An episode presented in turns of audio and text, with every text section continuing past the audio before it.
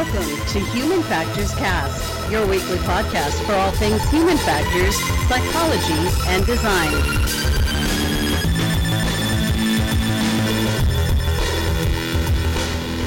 Hey everybody, till the day is July 25th, 2018, and you're listening to our Human Factors Cast Applied Human Factors and Ergonomic Society, or AHFE, 2018 bonus episode. I'm your host, Nick Roome, joined today by Logan Clark, who's live from Orlando. Just want to welcome all of our brand new listeners. And uh, if you're brand new to the show, welcome. We're glad to have you. We're going to do a lot of stuff on the show today. We're kind of going to talk about some general impressions from the com- uh, conference maybe compare and contrast it between other conferences and talk about a lot of the uh, of the actual talks that are coming out of the conference. Uh, we'll have all that to talk about and more right after this. Strives to bring you the best in human factors chatter every week. We pack news, interviews, reviews, and overall fun conversations into each and every product that we put our seal of approval on. But we can't do it without you. You see, the Human Factors Cast network is 100% listener supported. All the funds that go into running this show come from the listeners. That's why we're giving back to our supporters on Patreon, now more than ever. Pledges start at just $1 per month and include rewards like 24 7 access to our exclusive Human Factors Cast Slack channel, personalized professional reviews, and Human Factors Cast Infinite, a Patreon only podcast where the topic is human factors, etc. We're always updating our rewards, so stop by patreon.com slash humanfactorscast to see what support level may be right for you. Thank you all, and remember, it depends. Okay, we're back. I'm here with Logan Clark. So, Logan, welcome back to the show. We haven't had you on since HFES 2017. I remember you came on to kind of talk about the uh, Toyota factory tour um, and a couple of things that you went to at HFES, but now you're back. You're here to talk about AHFE 2018. Uh, how are you? I'm doing great. It's good to be back. I'll tell you what that um that Human Factors cast intro. It's almost 100 episodes, but I'll tell you what, it gets me every time. I, I remember we met up at uh, HFES, and you told me uh, I don't know if you might get embarrassed about this, but you told me every time it comes on, you kind of do a little dance in front of your girlfriend, and she like yeah, and she, yeah, it. she messes with me for being such a nerd, but man, it takes me back to like the original, um, the original original format. Way Um, back like when. human factors of board games, human factors of Pokemon Go, the old classics. Yeah, I mean, we'll we'll be sure to uh, talk about some of that in our hundredth episode. But uh, so so Orlando's treating you well. I I just kind of want to jump right into this and kind of get your general impressions of the conference. What's it like over there at AHFE? So it's pretty nice. Uh, it's hard to choose a better setting for a conference. This might sound like a little bit of a tourism ad, but if you're trying to get people to come from around the country or around the world to a conference, it's a pretty solid strategy to just park it right next to a theme park. So the conference was at the Loews Royal, not Loews Royal Pacific, Rose Sapphire Falls, the the hotel right next to it, and it's about a couple stones throws away from all the Universal parks. So as I was sitting there working at the front desk checking people in uh, as a student volunteer, I'm looking over and I'm watching the Hulk firing off every couple minutes. Um, it was really an interesting setting for a conference because you have people going and giving a presentation and then immediately walking out, going up to the room, changing, and then going out to the parks. That sounds like an awesome way to spend a day. Talk about the stuff that you love, and then go go. Uh, you know, get some adrenaline pumping through your system. So, as I mentioned earlier, you were um, so, so. Well, I guess I kind of want to get more general impressions, and maybe we can talk about this as we talk through the um, actual uh, the the presentations you went to. But what's kind of the attitude around on the floor? Like, uh, people having a good time? Is is there like a lot of good stuff coming out of there? Yeah, definitely. One of the things that really struck me, especially um, having been to HFES last year and having the, the comparison, is that it's a really, it's a very heavily international conference. Um, as you see international on a conference name, and it's it's pretty it's pretty solid. It means you have people coming from around the world. Um, like I know HFES has a pretty active Australia chapter. They have that, that conference coming up, but this from checking people in at the desk, just from my sort of informal headcount, it seemed that somewhere upwards of 75 or 80 percent of the presenters and attendees at this conference were from outside the U.S. So Wow. It's definitely a very different feel as you're walking through the halls. You're hearing all these different languages being spoken. Um, also getting to hear English spoken with all these all these just wonderful accents and um, also the networking is a little bit different too because you get to meet people who are working in similar areas. Like I get to work someone um, meet someone who's working with EEG like I will be in grad school, um, but working in the, on that same research somewhere completely different. Um, whether it's in the UK or South Africa or the Middle East or Asia, it's just it's interesting to see this global community of human factors researchers sort of all in the same place talking about the same problems. That's really cool. And it's got to be sort of eye opening to know that, you know, sometimes here in the States we kind of get tunnel vision and uh, we're very, you know, United States focused. But uh, I know for me at least, doing this show and having a global audience, uh, really has opened my eyes to there's there's efforts for human factors around the globe, uh, and it sounds like you know it, it, these international conferences kind of offer you the same sort of perspective, right? Which is really cool. I I think that's awesome. I I I, I want to go to this thing.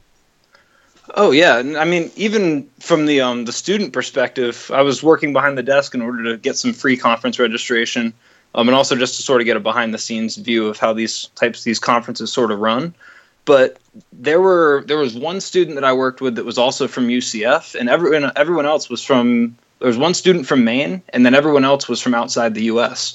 So in between the lulls um, in registration, when people would be in their sessions, we'd get to talking about our research and our countries, and had a couple great conversations over lunch, comparing different aspects of U.S. culture with other with cultures from countries around the world. It was really cool. It was almost like a even though it was a human factors conference, it was also just a, a general a cultural, mind broadening experience in and of itself.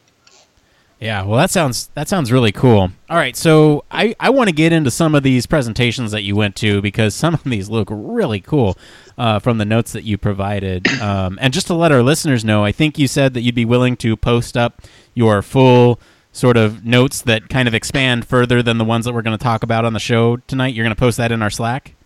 Oh, definitely, yes. Yeah, I went through my notes and um, grabbed the ones that were like sort of the most podcast worthy, or kind of like the um, the ones that we th- I thought might be most interesting to talk about within about an hour.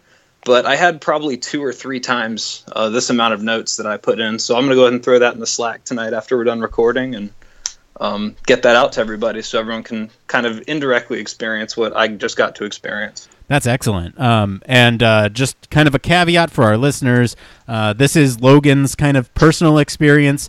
Uh, if you go to AHFE, chances are you will experience something very different. And, you know, a lot of the stuff that we talk about on the show are taken from his notes. So there may be some little nuances here and there that may be missed. But uh, we, we will try to provide at least uh, the, the, the stuff from the conference so that way you can go through and, and the papers so you can go through and, and see it yourself. Um, but let's, is there anything else you wanted to mention before we begin?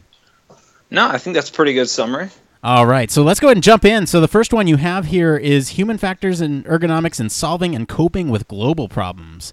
So let's let's kind of walk through this. Um, I don't know how you want to tackle these.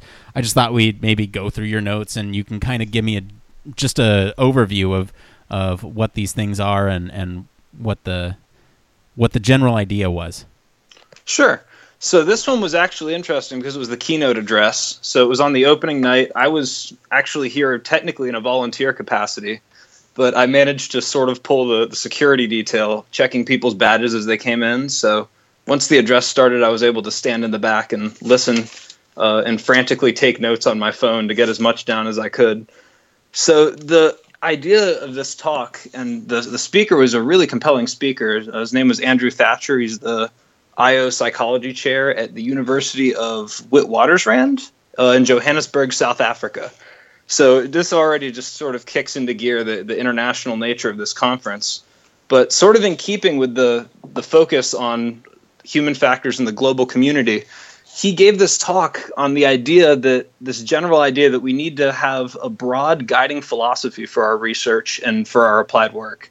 So everybody sort of has their technical domain that they work in, the driving research, human automation interaction, physical ergonomics, or what have you. But his idea and his general idea of the talk was that we need to take this research and understand how we can directly bring value to the world through that research and look at that the value of our work sort of in a, a global context That's so so yeah, we're already getting at the global stuff. We talked about how how uh, international this conference was truly, and and it it seems like it kicked off with a bang already.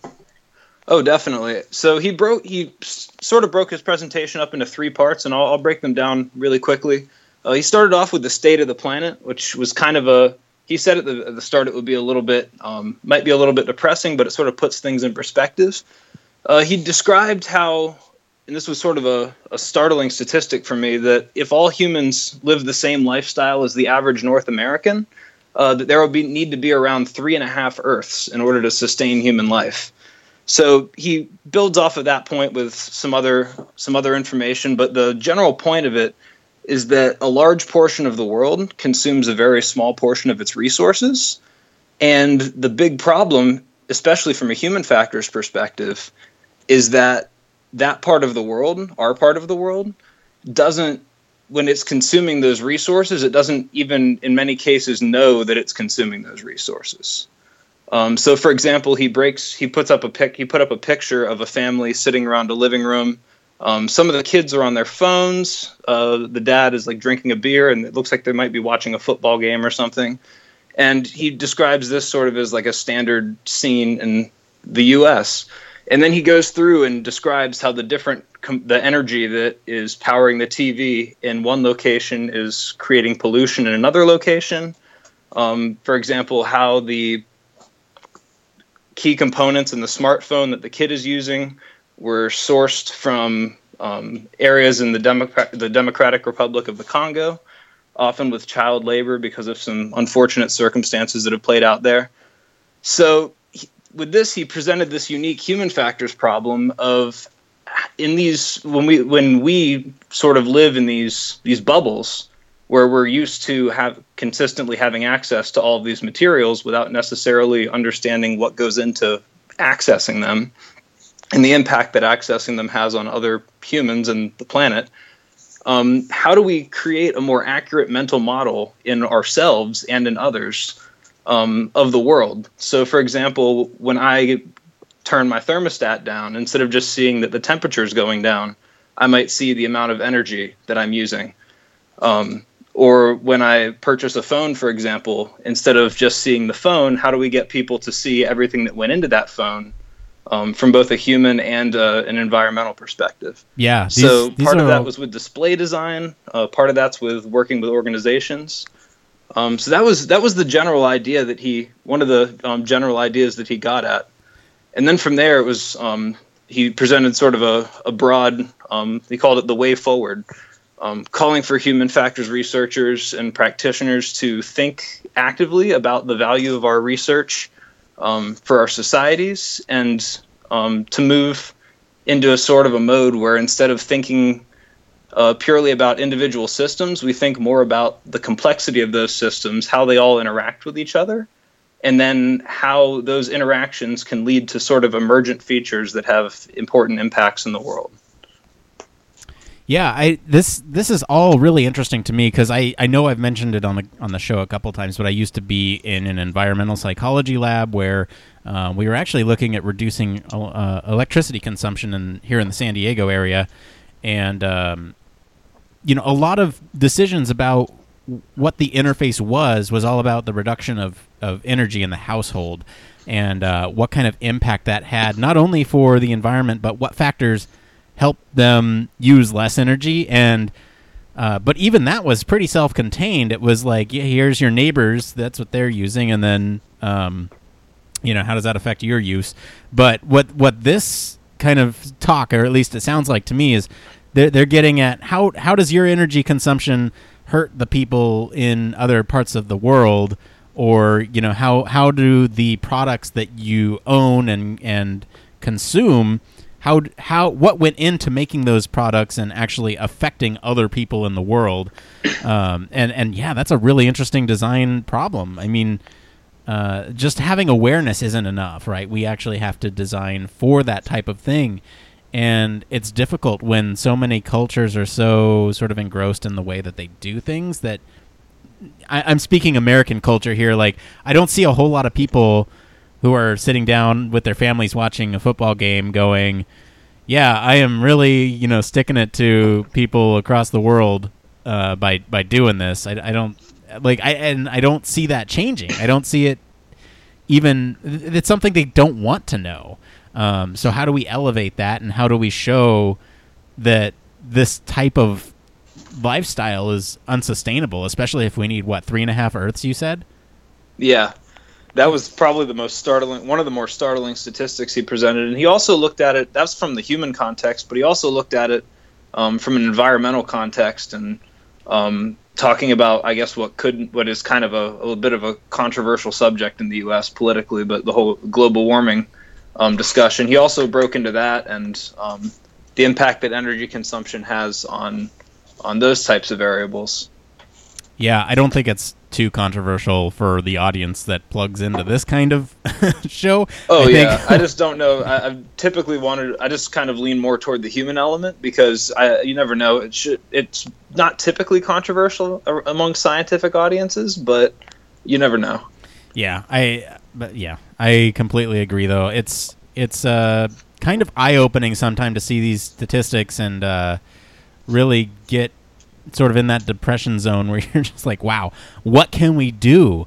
And it's it's great because we we always hear these climate scientists and um, and like biology scientists and, and they're always talking about ways in which technology just pure advances in in the technological side from the technological side how that can help reduce emissions in the environment and when we think about sort of reducing or, or, designing things in which you are informing the human to, to stop the reduction. That's a whole nother design problem, and, and to kind of get at that sustainability, uh, that's that's a whole that's a whole field of research, and, and it just needs to be incorporated ubiquitously across all of, all of our devices, really to have any sort of major impact to it. But you know, marginal gains, we'll get there. Hopefully, I don't know. Yeah, hopefully. That's the hope. All right. On that depressing note, did you have any other thoughts on that one, or did you want to move on to this next one here? Um, we can go ahead and move on. Uh, just one thing for any listeners who are interested, he did mention a paper that he's published, kind of summarizing the, the talk. It's called um, The State of Science, Ergonomics, and Global Change. So if any of the listeners are interested in that, they can definitely go and check out the paper. I know I'll definitely be going to give it a read at some point soon. Yeah, I will too after after this talk. Um, okay, so let's get into the second one here. This one is design of an enhanced disc golf game to facilitate players with visual impairments. As somebody with a visual impairment, although it's minor, I this is something that's near and dear to my heart. So why don't you go ahead and get into this one here? Okay, so this one was actually interesting because it was during a poster session, so I didn't actually get an opportunity, unfortunately, to talk with the author of this project. Um, and I didn't have enough time to stick around because I was technically presenting a poster during this poster session, but I slipped away a little bit to go see what some of the other posters were. So the idea behind this and the rationale was that um, people who are who are completely blind or experience severe visual impairments typically have um, some challenges and they um, in like the physical domain and being able to uh, they because they can't go out and play very easily play basketball or football or some of the other things that people will do with their friends to keep in shape. So there's sort of this this drop off in so, in the social support and facilitation that people get from playing sports with their buddies, um, and also in the physical activity and the value of the physical activity for health. So the idea that these researchers had, um, I'm just go ahead and give them a, a little bit of credit. It was um, Casey Glatke was the the principal investigator, along with a whole team of researchers from Arizona State University. They had the idea of taking disc golf, uh, which for those who, listeners who aren't familiar, it's basically just golf but with a frisbee.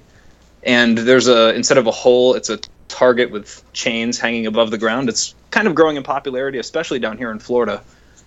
Here um, in San Diego too, because it's because it's very easily accessible. It doesn't require a lot of equipment. You can go down and buy a disc golf disc for like five bucks and go out and just play with one disc. Uh, the courses are free. Typically, they they're in public parks that don't charge admission, so anyone can go out and play. So the idea that these researchers had was to take a sport like this that has a very very um, comfortable learning curve that's easy to pick up and fun to play, and can also be played um, by all age groups uh, because it doesn't involve running or jumping or anything like that. Um, but it's a lot more accessible than golf. The idea that they had was to create a system using a combination of app of an app and a, a mobile app and Bluetooth sensors to make this game accessible for individuals with visual impairments. So what they did was they took a standard disc golf disc and they built a Bluetooth, a little mini. It looked like some sort of Bluetooth speaker into it, and they tested it uh, to make sure that the disc could be used without with that speaker attached without having causing any performance issues, and it it still had all the same, effectively the same performance characteristics that it did before they attached the disc, uh, before they attached the Bluetooth sensor. And then they created the system, and they actually mapped out the workflow. I took a picture of the poster; it has the workflow, so we may be able to uh, link to that somehow. And they mapped out this workflow where when the participants want to start playing the game, they open the app and they can either tap, I guess, a button or have someone tap it for them to begin the game and a Bluetooth, a little one of these Bluetooth speakers will be placed at every tee and on every atop every hole. So when they start the game, they'll hear they'll start to hear a little ping coming from the the first tee, and that will guide them toward the first tee. When they get there, the GPS mapping in the app knows that they're there. So the pinging at the tee stops, and the pinging then begins on the hole, so they can localize and figure out where the hole is and then throw their disc in that direction. And then once they've thrown their disc, when their disc hits the ground, the hole stops pinging, and the disc begins to ping to guide them toward the disc so they can then pick it up and throw it toward the hole again until they eventually um, get it in the hole. And then after that, when they pull their disc out of the hole, the next um, tee will start pinging.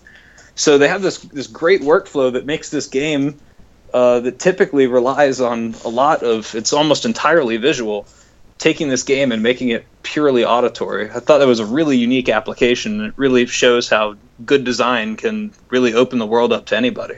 Yeah, and and uh, designing for accessibility often opens up avenues for those without any impairments as well, right? So so people who are able to see could benefit from this as well because let's say you know you throw the disc or whatever and gets stuck behind a bush or something. Um, you'll you'll be able to localize it and get to it. Uh, but this this all sounds great. I, I, don't get me wrong. This just sounds like a little complex to implement. I guess. Um, this th- th- there's a big complex system going on here where you have sort of uh, you know speakers that have to all hook up to each other and then there's also the course right so like the the unification through the app is is the great part. But I'm just wondering, like, I guess it's more technical than anything. But I, I'm just kind of amazed that they were able to get this to work in some capacity at all. So I wasn't able to tell from the poster if they had a full working uh, model. They did. They tested out a model of the like a prototype of a disc that has one of these implanted into it. That has one of these little uh, mini Bluetooth sensors implanted into it but I'm not entirely sure. It wasn't clear from the poster if they had worked out an entire course that was able to work this way, or if they had um, or if they had just designed and laid out the workflow. Um, it may have also been possible that I misinterpret, I slightly misinterpreted the poster because uh, unfortunately the researcher wasn't there, so I didn't get a chance to talk with them.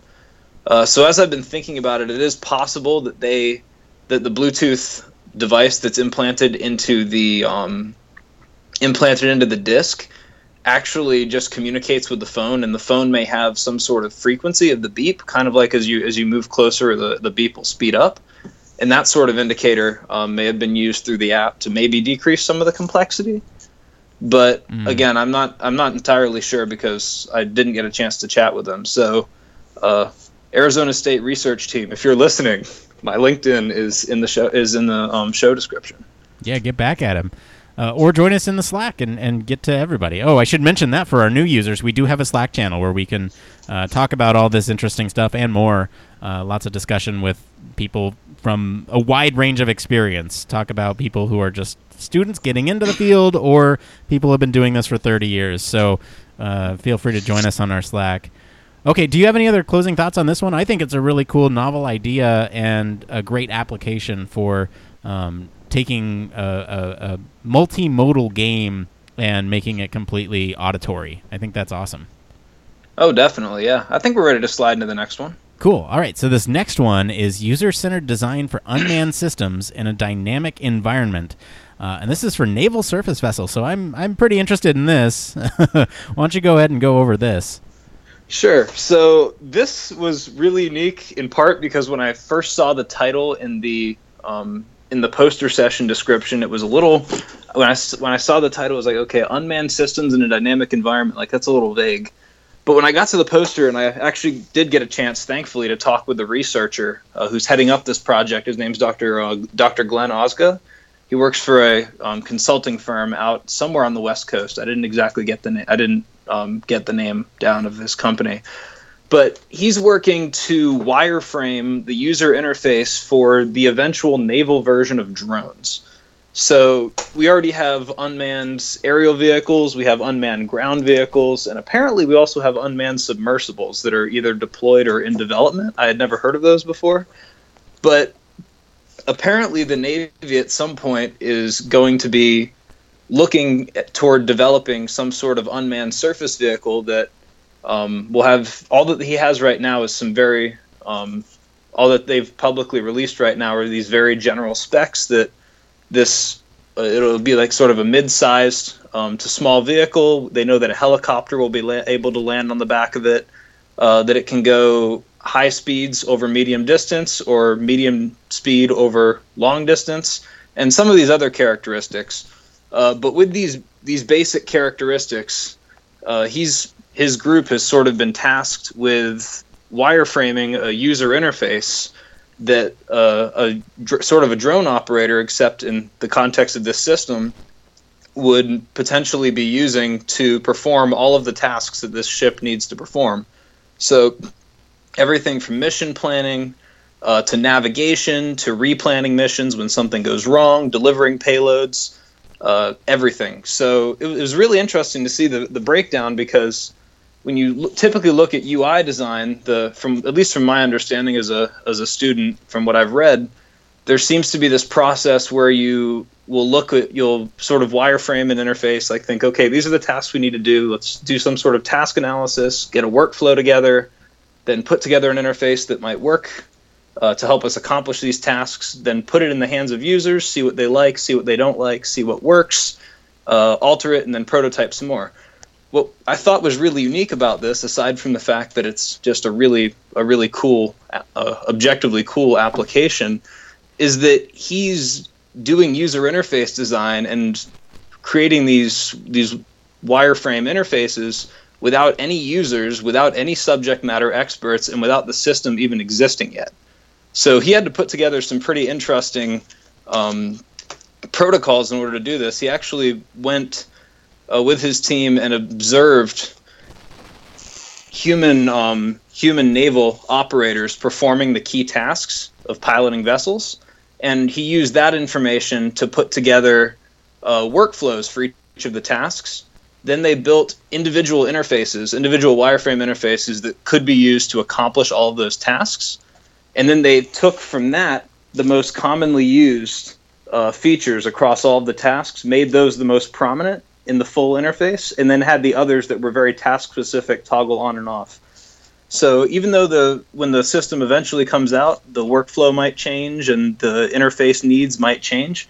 Uh, before the system even comes out, uh, before the, the ships are even fully built, developed, or released, uh, human factors is already out of the gate, which I, I found really interesting because one of the complaints people can typically uh, have is that human factors gets brought in too late or it's not quite as involved in the design cycle as uh, we, we may want it to be. So to see human factors sort of anticipating uh, and getting out ahead of new technologies and having interfaces ready to go uh, as soon as they're they're finally built is pretty exciting. Yeah, uh, unfortunately, this gets a little close to the work that I work on, and um, you know, I don't really talk about that stuff on the show due to, oh, of course, you know, just security risks and and honestly, um, it just it opens up discussion that I don't know necessarily if we want to open up that bag, bag of worms, but I'm glad that there are people out there presenting on this type of stuff, and I'm glad that you found it interesting. So at this time, I'll decline to comment on it. but that's not that's not for lack of uh, lack of interest. It's just because of uh, you know some some conflict of interest, maybe if you will. I just I don't I, I don't want to. Uh, deter any of our listeners from going and looking this up. This is all really interesting stuff, and you're absolutely right. I can offer a couple tidbits, and that yes, we are kind of getting ahead of that curve now. I think, um, you know, there are champions out there who are trying to get human factors uh, incorporated early on, especially in defense projects. Um, people are lobbying on the Hill to get human factors involved, even at the requirements process is w- way, way to the left of anything being actually developed, right? And so the best we can do is to try to get as involved as early as we can and get as much information as about the the potential users that will be doing these things. Um, I'm trying to leave it vague here. Oh, certainly. the, the potential users who will do these things in the future, right? Get as much information as you can, and then use that to inform design. Um, it's the, the, yeah. There's a lot of champions, and and um, it's happening. So that's all I can say. Oh, definitely. Yeah, we don't want to. We don't want to have any national security breaches here on Human Factors Cast. No. That would definitely not be good. There certainly won't be. All right. So with that, I'm gonna head have us jump into the next one here. All right, uh, sure. So the next one, uh, this is one of my. Uh, I guess all of these are my favorites from the the conference, but this next one is called Seeing and Feeling Insights from a UI Case Study. Uh, it's from Nam Nguyen uh, from the US. I wasn't able to get a hold of his university affiliation at the time. Um, but this was a really unique UI case study, and it kind of encapsulates a lot of the. Um, I went to a lot of UI and UX talks while I was here, while I was at the conference. It was uh, UI and UX and uh, physiological sensing were my two big focus areas and there were at least three or four um, of the talks that employed this type of general approach. So I just grabbed on grabbed hold of the best one to um, what I thought was the best one at least to bring here. So the idea behind this particular approach is in using um, in doing UX evaluation, at least from from my understanding and from what he's described here, there's typically the the approach of uh, working with users and having this like what we just mentioned, seeing what works, seeing what doesn't, um, and sometimes that's survey measures, sometimes that's behavioral measures, uh, looking at their workload or looking at um, looking at the parts of the interface they like, parts they dislike, how you can make the workflow uh, smoother and more effective.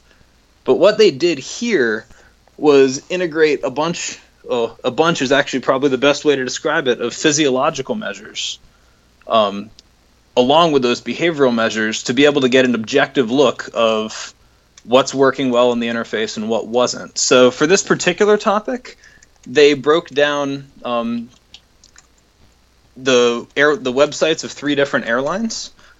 So they mentioned the airlines. I guess we won't mention them here because i don't want to um, I don't want to badmouth any individual airlines or anything, um, but they had users work and perform particular uh, specific tasks on these different air on the websites for these three different airlines. So, for example, one of the tasks was finding their bag fee. Do they charge for bags? If so, how much?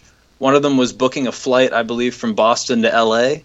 So they have them perform these tasks, and they're able to get the typical behavioral measures, like, for example, how long it takes them to perform a task, how long it takes them to locate and click on like the optimal button that they need to find in order to um, get on the optimal path to the task. But at the same time, they also have them hooked up to eye tracking. They have them hooked up to, um, all right, so they have eye tracking going. They have uh, facial expression analysis, which I had never heard of before. Um, they have EEG, and they also have uh, electrodermal activity, so galvanic skin response, which is sort of a, mm-hmm. an index of stress. So they only they didn't report any of their EEG results, which was a little bit unfortunate for me because I was really excited to, to hear some of those, but they'll be getting into those eventually. But what they were able to do is look objectively at when subjects were experiencing distress or discomfort or when they were disliking any particular point in the process. So, for example, when they look at the data, they can see that at 2 minutes and 32 seconds into the process, the subject's brow furrows, and at the same time, his uh, galvanic skin response measure goes up. So he's he's getting a, he's either a little bit stressed or he's he's he's not happy with what's going on.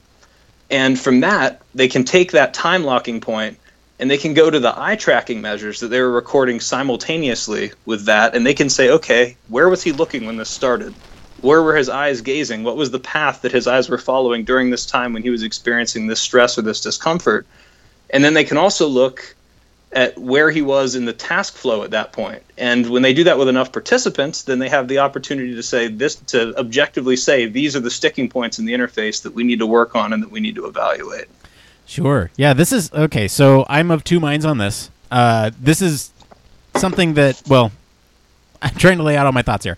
One, I can't believe this hasn't been done before, and um, that's that's really interesting to me. I bet you they th- all these I bet you some degree of this has been done before, like maybe one of the variables, such as facial expression, with the typical human performance metrics, but uh, or maybe them all in isolation, but not necessarily combined together. And the combination of these is really interesting to me because, um, you know, I'm I'm one person who values data tremendously. I, I think the more data you have, the more you can get at. But I also think there's a danger in that because um, you have to know where to look. Fortunately, with a lot of these measures, it's fairly obvious when the participant has experienced some sort of stress or um, some sort of response to the stimuli, and uh, so so that's that's side one. Side two, I'm looking at this from a practical perspective, right? Like this,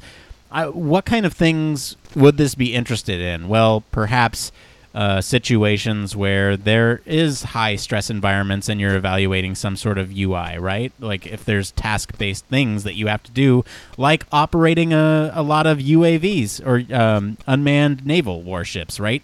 If you're operating a bunch of those and you're under a lot of pressure, I can see where at least doing some initial testing using all these in combination uh, would be useful. But then back on the other side, uh, you have to have the equipment in place, and I don't know if a lot of places are going to be uh, or, or, or, are able to see the return on investment for um, purchasing this type of equipment. Right? Some of these are highly specialized and, and fairly expensive, especially for uh, maybe maybe startups or something that don't have necessarily a whole lot of funds. So.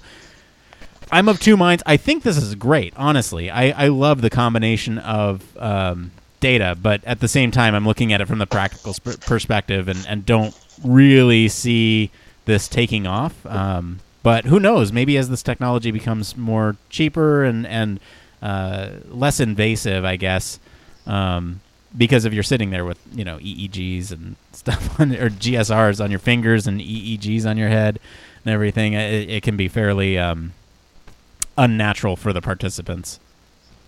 Oh, definitely. Actually, one of the things that they were discussing in this um, this session, because they, they were also it was it was a research presentation, but it was also sort of a um, it was also a little bit of a sort of a marketing spiel about the the technology, the the software.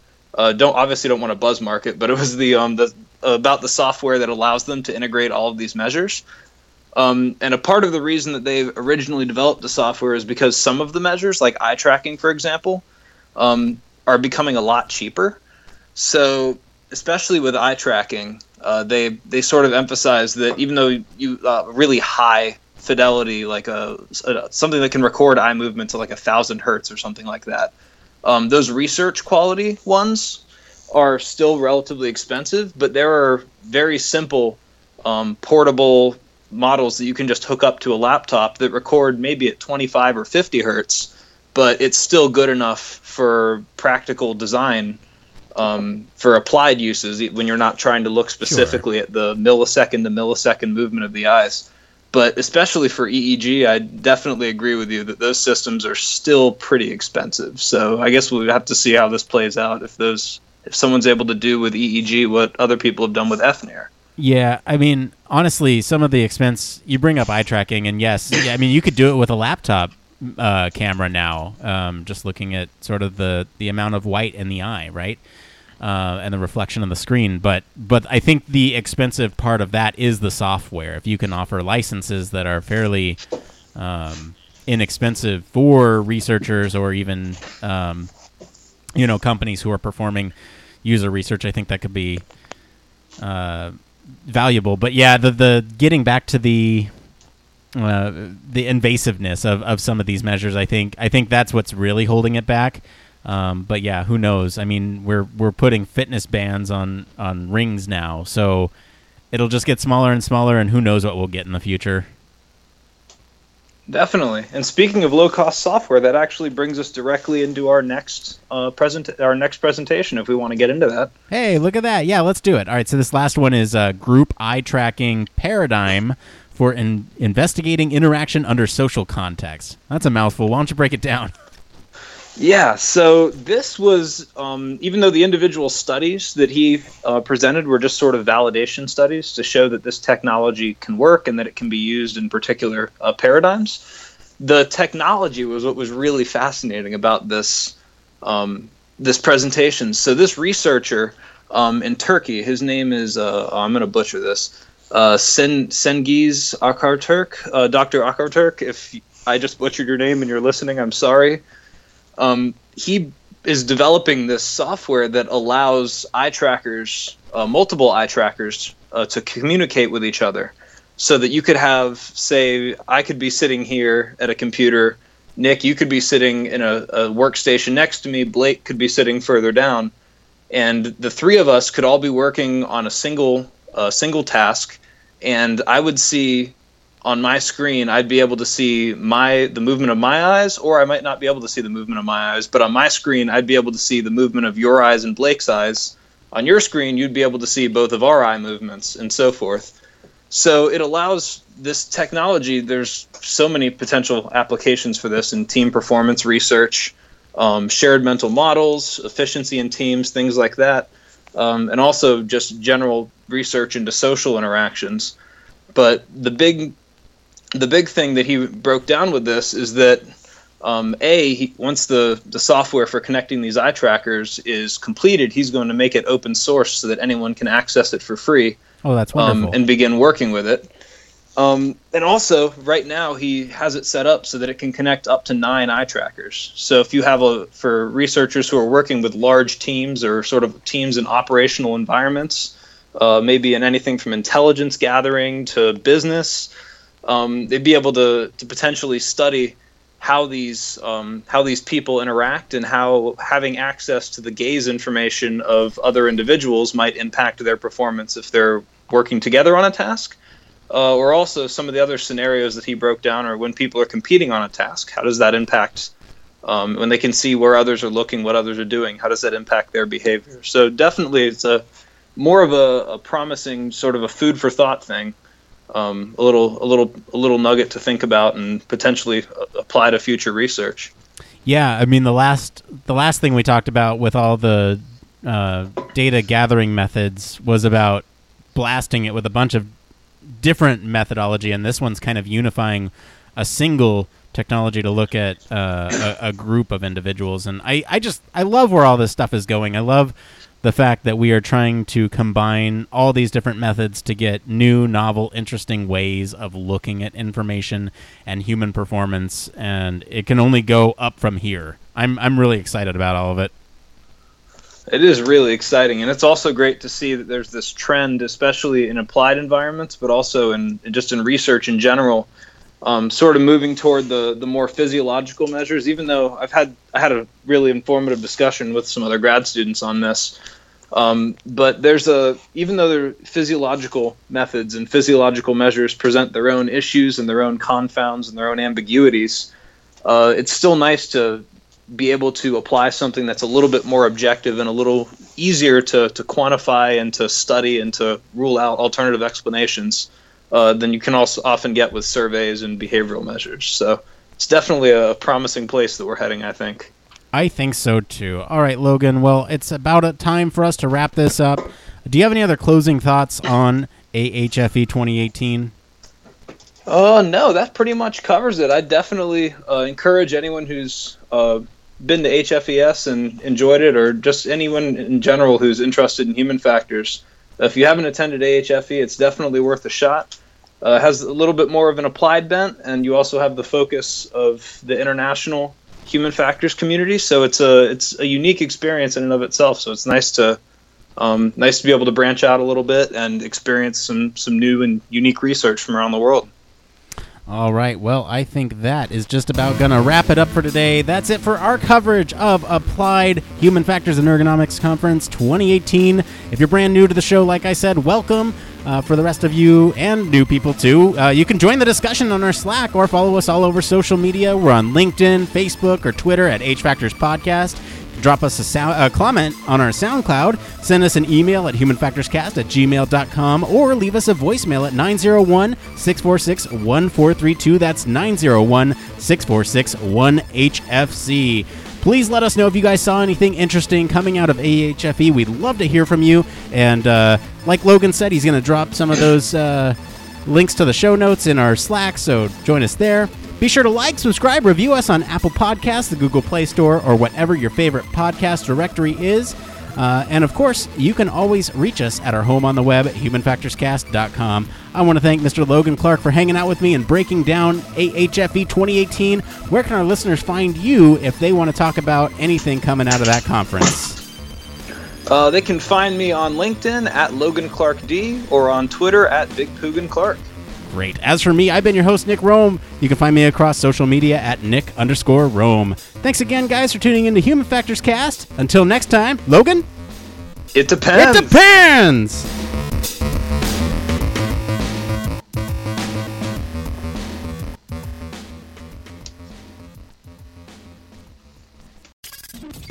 Spacecraft, railway locomotives, nuclear submarines, healthcare, jet aircraft, these are all examples of highly technical systems and organisations, and all have one particular thing in common. They all involve humans. Humans who want to do amazing things and are using technology to achieve them. They all have something else in common. They have amazing people ensuring that the users who are involved can do what they need to do, are safe when they do so, and have the optimum user experience. These people are human factors practitioners, and on 1202, the Human Factors podcast, they talk to me, Barry Kirby, about what they do, sharing their career paths, highlighting their ideas and best practices, and fundamentally raising awareness of our discipline. Find us on 1202podcast.com, on social media, and on your favourite podcast directory, because it's more than just common sense.